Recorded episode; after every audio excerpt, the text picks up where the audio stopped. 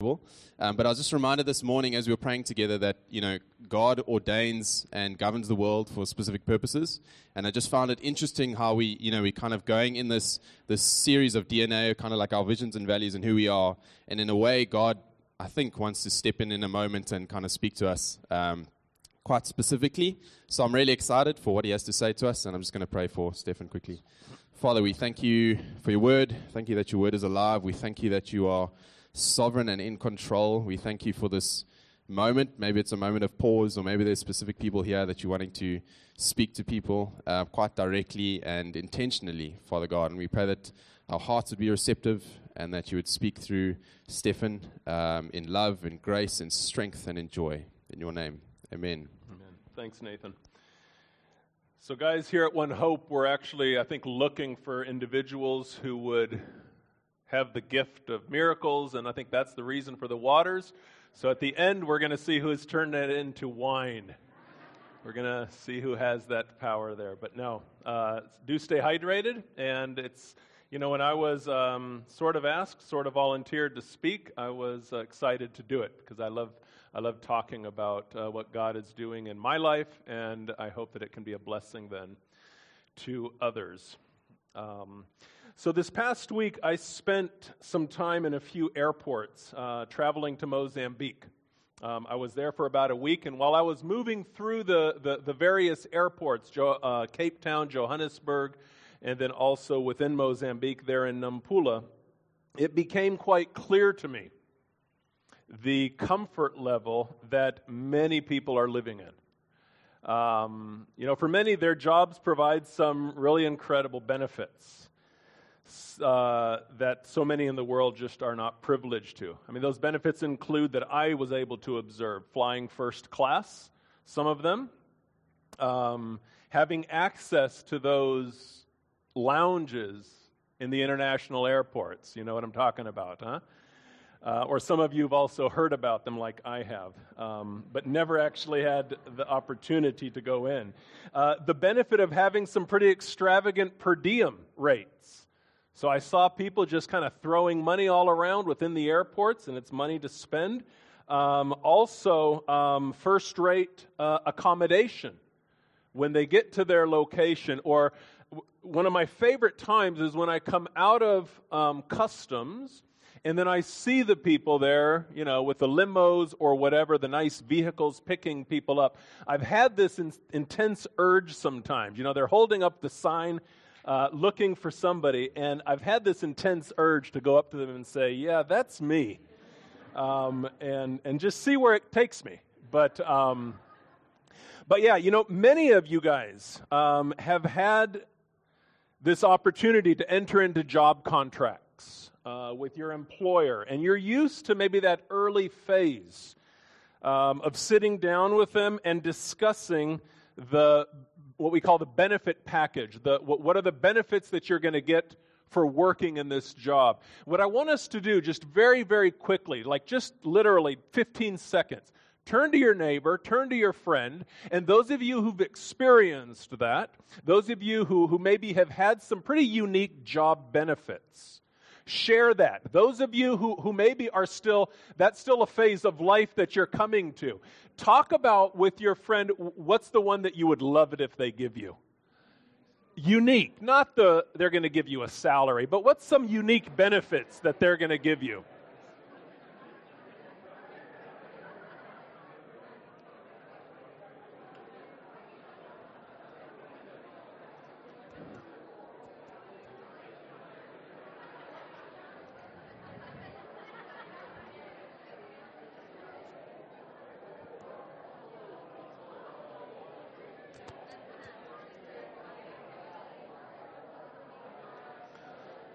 Okay.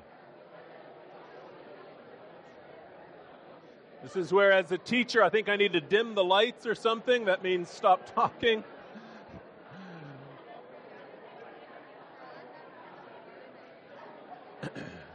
Let's go ahead and, and, and bring it back together again. And what are some of the what are some of the ideas? Let's kind of start over in this corner of the room over here. What were what were some pretty unique job benefits that either you've experienced or maybe you've heard about? Somebody in this section. Free? Okay. Vet care. for, for the animals. No, I like that one. What about over here? What, what's, a, what's a unique one that you've heard about? Or you've even experienced? Nothing unique. Come on, there has to be some unique.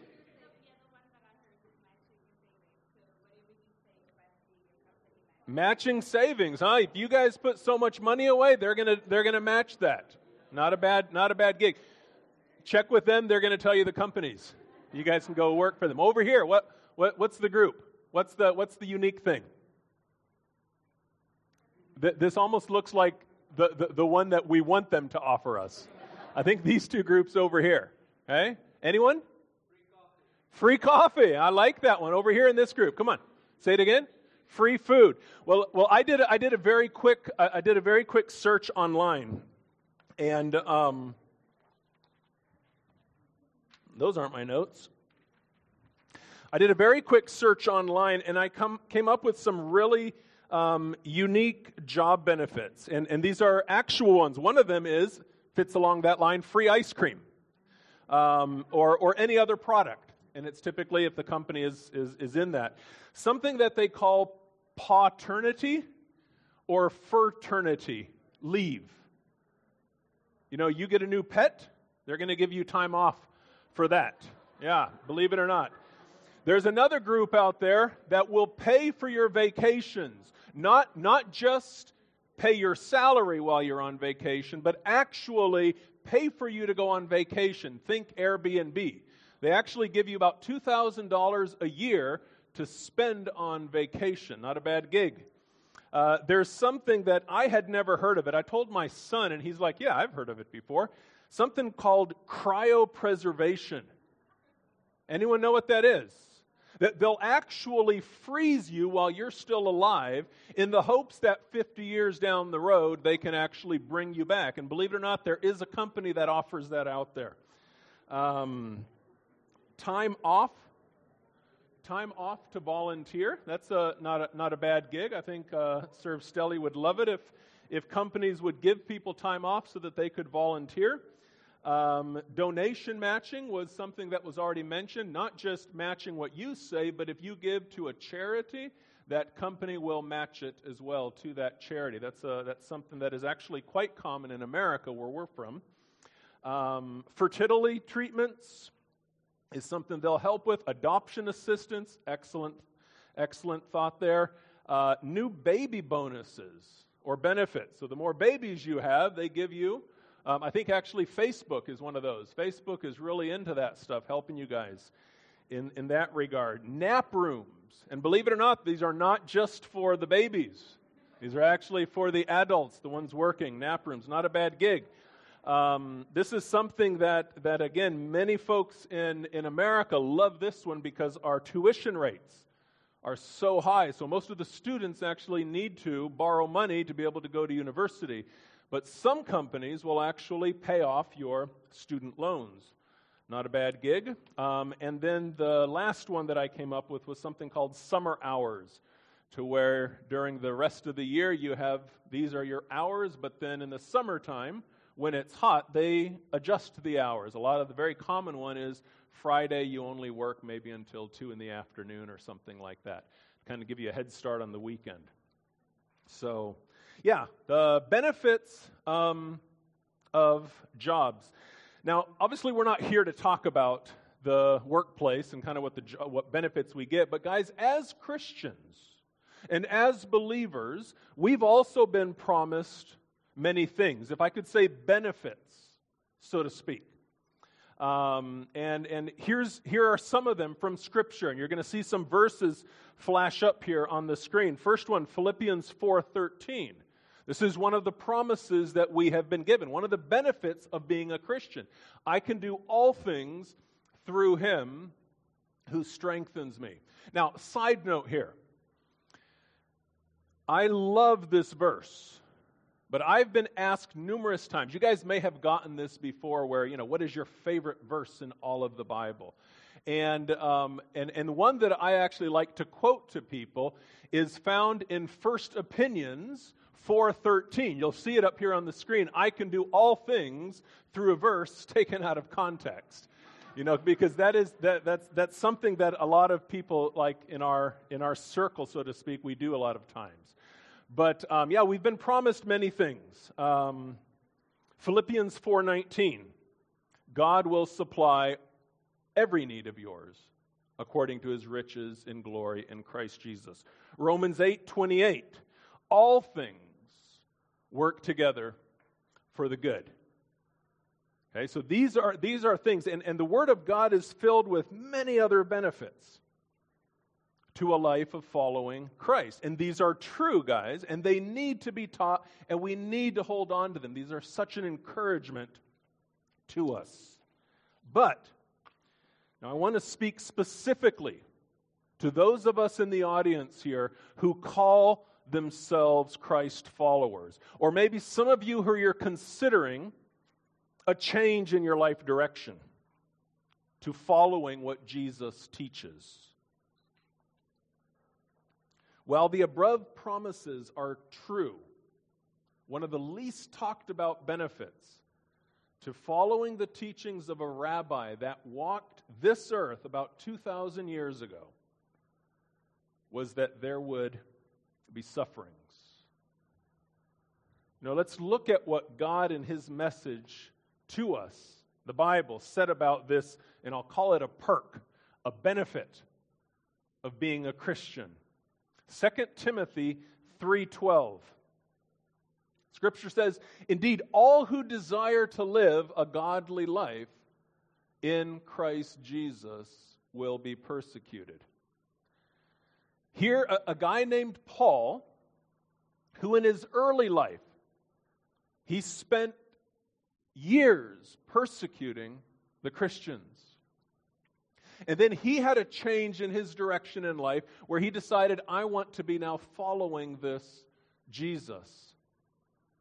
And when he made that decision to be a Christ follower, immediately this became a reality for him. Immediately he began being beaten, he began being mocked, he began being thrown in jail. And guys, it wasn't just from unbelievers. In fact, early on in his life, when he first converted, even the believers, the guys who called themselves Christians, they didn't want to hang out with him. They were a little skeptical of him. So now Paul is writing to Timothy, who is a young leader in the church. And he's telling him, Timothy, if you're serious, if you're serious about following Jesus, you will be persecuted. And that truth, guys, is for us today. If you're serious about following Jesus, you will be persecuted. You know, those of us who had committed to following Christ, we can be quite eager to share the salvation message. I mean, you heard Bates just talk about it now, the Alpha Course.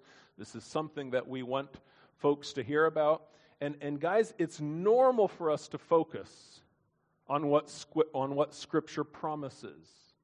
That this idea that will be a new creation, or this idea that there will be restoration between us and God, or this idea that all things work together for good, or I can do all things through Christ. Those are, those are promises and important promises that we need to look to. But when we are in the business of making disciples, we can't just tell people half the story. We can't just tell people half the story. You know, Peter, he's a guy, one of Jesus' closest friends while he was here on this earth. Uh, he wrote a letter to some believers. And these believers were actually scattered throughout an area called Asia Minor. And it appears as we look at what Peter wrote, it appears that these believers either had only heard half of the story, because look at it, 1 Peter 4:12. You're going to see it up here. This is what he says, "Beloved, do not be surprised at the fiery trial when it comes upon you to test you, as though something strange were happening to you." Okay? Peter is saying that suffering is a part of the benefit package of being a Christian. Don't be surprised when it happens. Be expecting it to happen. This isn't something that, that, that should take us by surprise. Now, the reality is, as we look around ourselves and just kind of evaluate our life over these years, the vast majority of us in this room, we've kind of grown up probably in what I would call Western contexts, Western countries in the sense of governments and things like that. And guys, in, in, the, in our Western context, suffering is not the norm. Suffering the way Paul is talking about, it's not the norm. And, and the reason it's not the norm is that the vast majority of Western governments, the vast majority of Western governments, they actually had their foundations, their laws, statutes, and everything, actually was founded in Judeo Christian worldview. And so it has influenced us. But the reality is, when you look at the entire world, the entire world, there's a far greater majority of the world's governments that actually have not been influenced by the Judeo Christian worldview. And being a Christ follower in those contexts means that suffering and persecution is a much greater reality for them. So, again, with the reality of our mandate as believers, go and make disciples. Go and make disciples till the ends of the earth. Okay, with that as a reality, when we look at where are those people now, the vast majority of them, they're actually in those governments. They're actually in those governments where they, don't have kind of a Western worldview or a Western mindset. They're in those areas where um, predominantly those governments are going to be very hostile to the teaching of God's Word. So let's get practical. I want to suggest very quickly three ways, some practical ways that we can prepare for the reality of suffering as a Christian. So if you're taking notes, if you want to take notes, it's going to be three simple points with the last point being expanded just a little bit. The first one Christian workers need to examine our own hearts. Christian workers, we need to examine our own hearts. As Christians, there, not, there should not be any sense of entitlement. Again, Paul is writing to Timothy, the young disciple of his, in 2 Timothy chapter 1, verse 8. You'll see it up here on the board. 2 Timothy 1, verse 8. And what Paul is telling Timothy, he says, Hey, therefore, Timothy, do not be ashamed of the testimony about our Lord, nor for me, his prisoner, but share in the suffering for the gospel by the power of God. Paul is telling Timothy that as Christians, while we may not actually be suffering, we need to be sharing in the suffering of those who are actually suffering. This notion of if I become a Christian, then all will be smooth sailing. Guys, that's just that's just not a biblical teaching. It's not a biblical teaching that everything is going to be rosy for us once we become a Christian. Um, don't miss what Paul is saying. It appears as though Timothy and other believers at the time, they weren't going through difficult times. But Paul was in prison when he wrote this. And Paul writes saying that Christians should be joining him. As believers, we are not exempt from suffering. Again, that, that's the package deal. When you went to, to your employer, Jesus, and, and, and agreed, hey, I'm going to be doing this Christian life. That's part of the package deal, is suffering. We need to examine our own hearts. Second one, we need to share the cost of discipleship the way Jesus did. Share the cost of discipleship the way Jesus did. Some of you who are familiar with the Bible, you remember that story in Matthew chapter 8 verse 20. He's interacting with some guys who want to actually follow him. And they come to him and they say, God, Jesus, I, I, I'll leave everything and I'll follow you. And what does Jesus tell them? Jesus said to him, Foxes have holes, birds of the air have nests. In other words, animals, God's creation actually has places to put their head, places to sleep. But the Son of Man has nowhere to lay his head. You know, he doesn't pull any punching, punches with these guys. Remember, as believers, and when we're sharing our faith with others, we're not offering a cozy life to people. What we're offering is Jesus. And if we offer Jesus and not then the promise of a cozy life, we're doing what Jesus talked about. Remember, it's the power of the Holy Spirit that draws people to Jesus and not some attractive packaging of the message. I think it was Charles Spurgeon who was in, confronted by this drunk one day. And the drunk guy comes up to him, just completely wasted, and he tells Charles Spurgeon, he says, he says, You saved me at one of his revivals a couple weeks back. And Charles Spurgeon says, Yeah, it looks like that was me who saved you because if it was Jesus, you wouldn't be in the situation that you're in. Okay, so what we're offering, we're offering Jesus. We're not offering some cozy life. And it's the Holy Spirit that's actually going to be attracting them. And then finally, the third one we must include the subject of suffering in our immediate follow up with the new believers.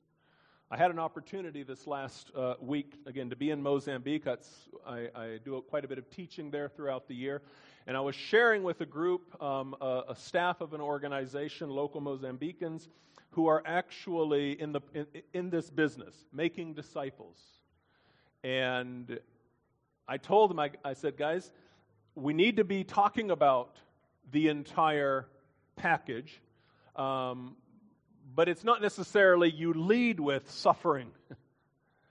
but this, this idea that in the immediate follow up with new believers, we need to let people know. We need to let people know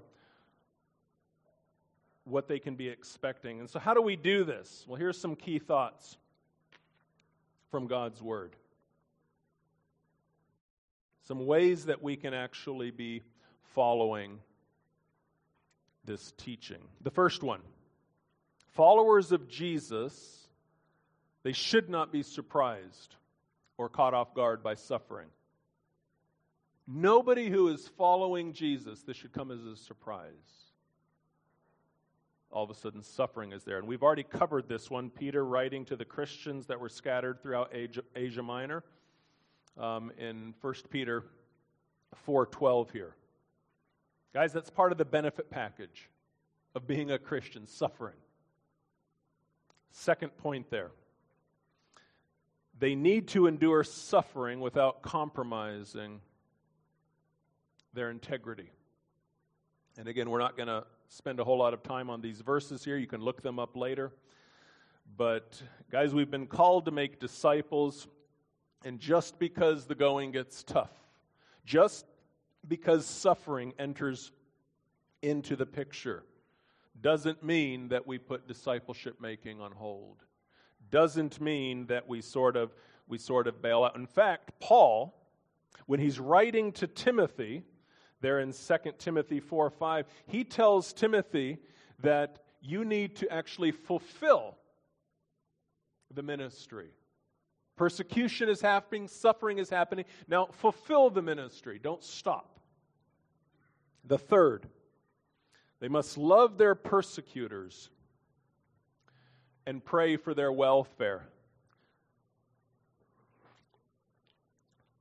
One of the things I love to tell people is when I teach from God's Word, you're not hearing, hopefully, my opinions. This is God speaking here. He's telling us here in Matthew 5 that we actually need to. If you guys don't like this, please don't come and argue with me. Go argue with God. Because this is Him saying this that we need to love our persecutors, pray for their welfare.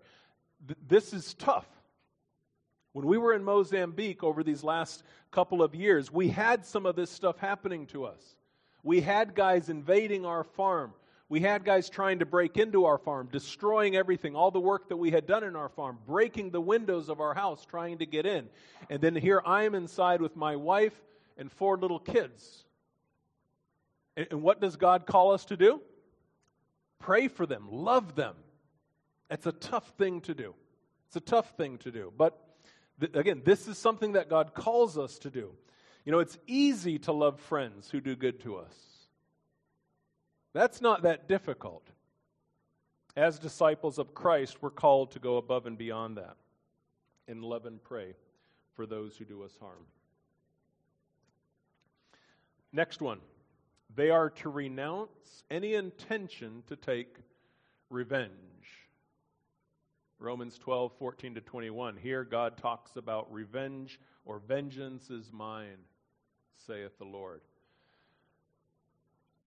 I got to tell you, when those things happened to us when we were overseas or in Mozambique, uh, there were times when I'd be like, okay, here's, here's my plan. I'm going to set a trap for them next time. I'm going to get revenge. No, God says, let me handle that.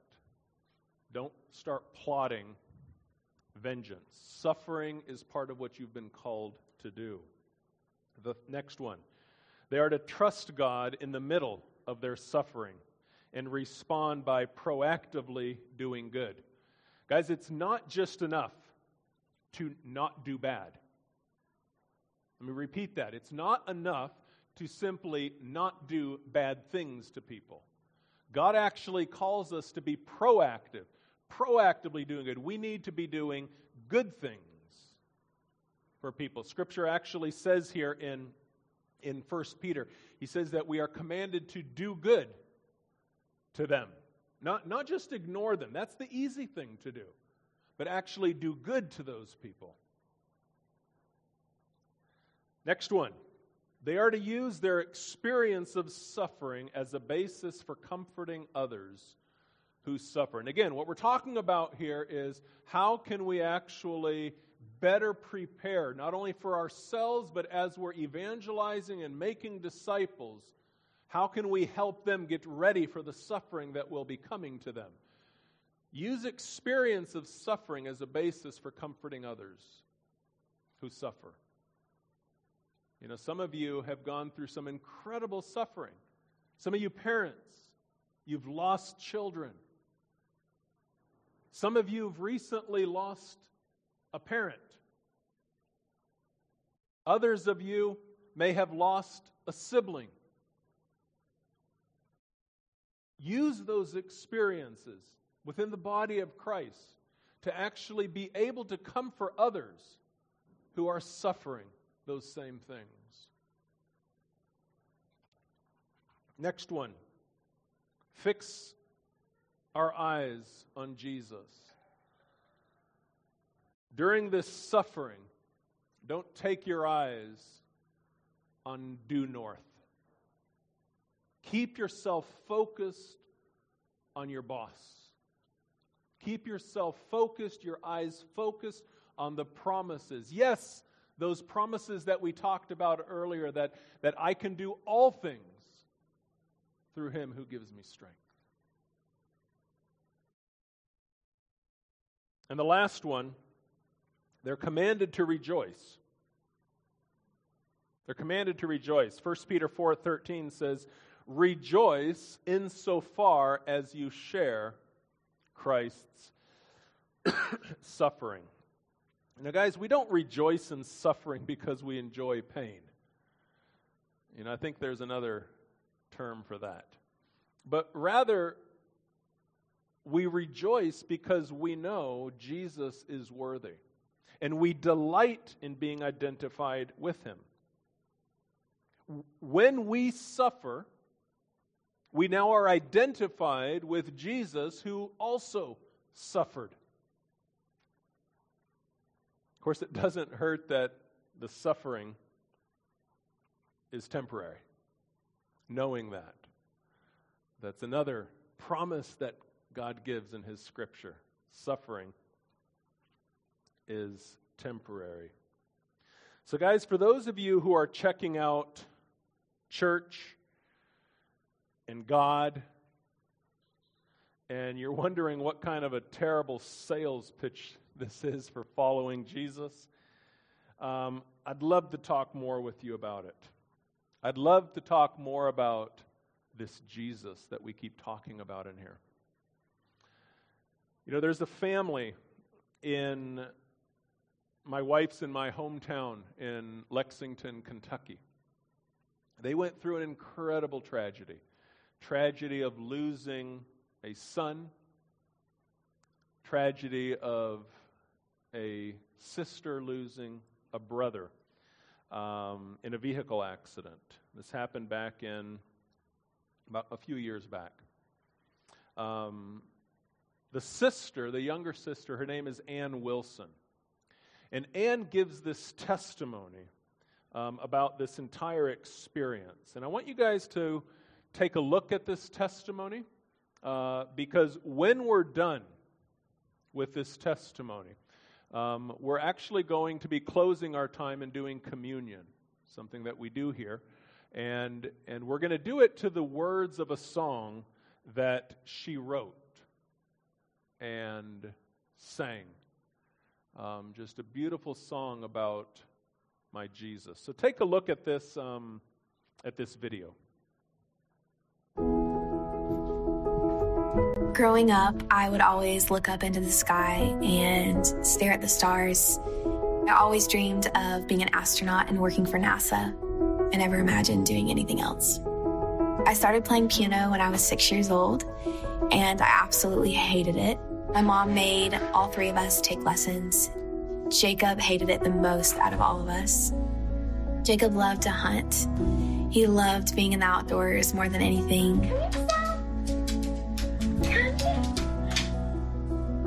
Look how cute she is. This is Sally, um, Jacob's hunting dog and best friend. One of my favorite things about Jacob was he would never say a bad word about anyone. I would even start to say something bad about someone, he would immediately stop me. He was the kindest person I've ever met. He would always make everyone feel so included and loved and welcome. Jacob was always the life of a party. He was always so funny and goofy, and was just such a joy to be around.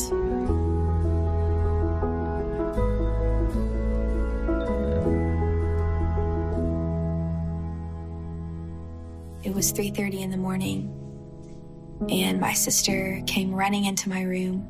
She said, "Anne, I think something happened to Jacob." And so I look outside, and the only thing I can see are flashing blue lights. I run downstairs, and the first thing I see are six policemen standing in front of my front door. They all had really sad faces. So I walked into the living room and I see my parents. My mom was sitting on the chair, screaming and crying. My dad was sitting on the couch with his head in his hands. And I just walked over to him and I just said, Dad, is he dead? He had just died in a car accident three hours prior. I was in shock.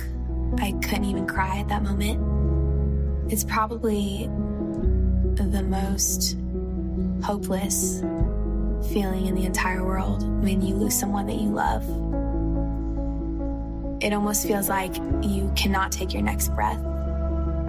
I heard the Lord say to me so clearly, Anne, are you going to trust me? Or are you not? So I turned around and I faced the doors in that room and I said to the Lord, Jesus, I trust you. As a family, it was very devastating to lose Jacob. When you lose someone you love, there's a decision that has to be made. It's very easy to be angry at the Lord and to blame Him. But the Lord really showed me that I needed Him more than anyone, and that He's sovereign and that He's good no matter what. Yes, I have questions, and and it's okay to have questions, but there was no point for me to be angry at the Lord when I needed Him most. The next morning, um, I got some time to myself and I sat down at the piano and I just started to sing What a Beautiful Name. I really just took that time to thank the Lord for giving me Jacob for the years that I had him. And as I was playing and just worshiping the Lord, my parents um, came in and they heard me singing it and they asked me if I would be willing to sing it at the funeral. And at first I said no, absolutely not. Uh, I had never sang in front of anyone before. And so I sat down with the Lord and I just talked to him and prayed with him. And I just, I really felt him calling me to sing at the funeral. And so I eventually decided that I would sing. And I got some friends together and we put together a version of What a Beautiful Name.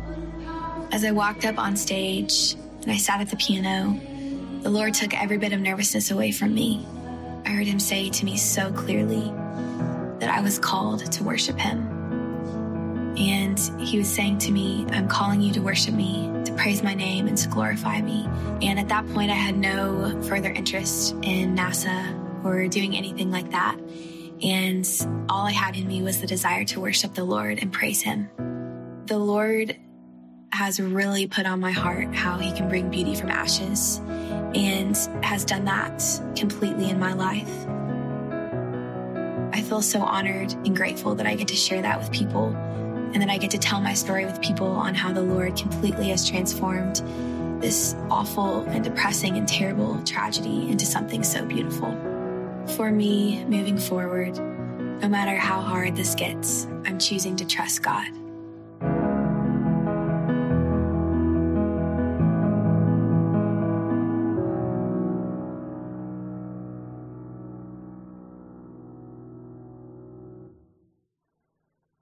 Guys, from this tragedy, she ended up going on to write a song that um, actually reached the number one spot in the Christian Billboard uh, last year. Um, and, I, and I wanted us to, as we take communion, again, which is something that as believers in Christ, we remember what Jesus did on the cross for us. There's stations, one in the front, two in the front up here I think also in the back over here. And this song called My Jesus that she wrote and sang will be playing during this time. And I just want you guys to spend some time just alone. Just alone as you get the cracker and you get the juice. Uh, listen to the song. Listen to the words of the song that are being played. And. Um, one of, the, one of the phrases that she says there is, Let me tell you about my Jesus. And, and our prayer is if there's anyone here this morning that doesn't know Jesus and doesn't know the comfort that can come from an example like this, we'd love to share with you. We'd love to spend some time with you. There'll be some leaders also available for that. Um, recognizing that suffering is part of it, but God is, God is going to be there. God is going to be there for us. So let's go ahead and the, while the music is playing, let's just go ahead and get that and come back to our seats to take it.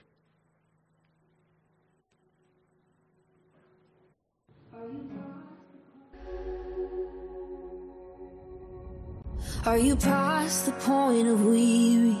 Is your burden weighing heavy? Is it all too much to carry? Let me tell you about my Jesus. Do you feel that empty feeling? Cause shame's done all it's stealing. And you're desperate for some healing. Let me tell you about my Jesus. He makes a way where there ain't no way. Rises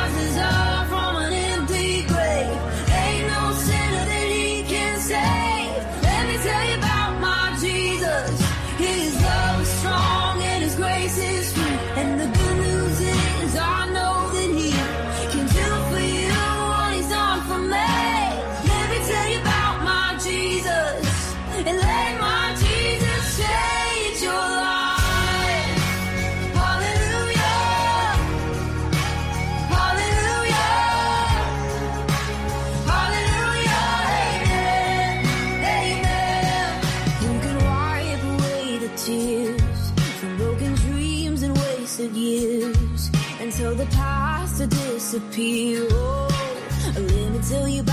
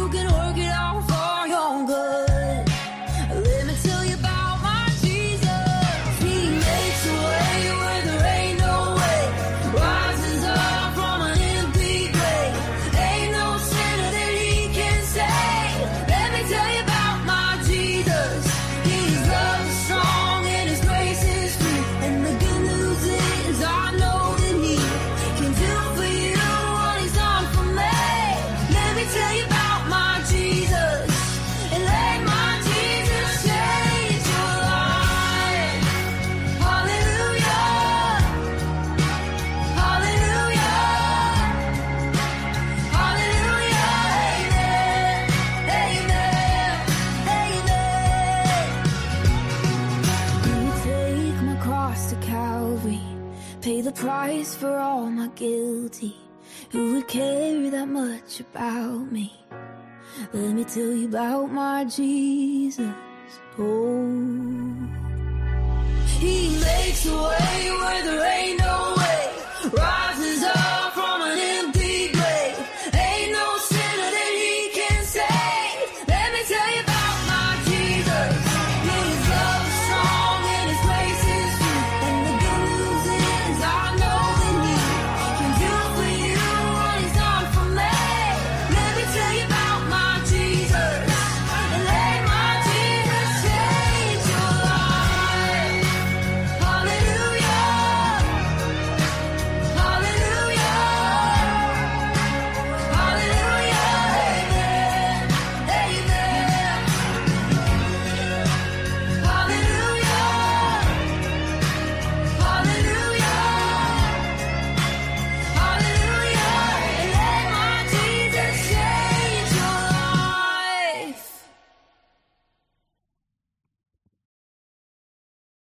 Thank you for who you are. We thank you that you're good. We thank you that you're in control, that you're sovereign. We thank you, Father, that when we face suffering, that you're with us. We thank you that nothing in life and suffering in life is not meaningless, but that you have purpose for it. We thank you that you are a great comforter, that you'll be with us, and you promise to be with us as we face suffering, Father. And I want to pray that you would help us as your people to face suffering uh, in with joy, as Paul calls us to, Father God, that we would rejoice in sufferings that we face because of the opportunities that they give to bring you glory and to love and honor people around us. In your name, amen.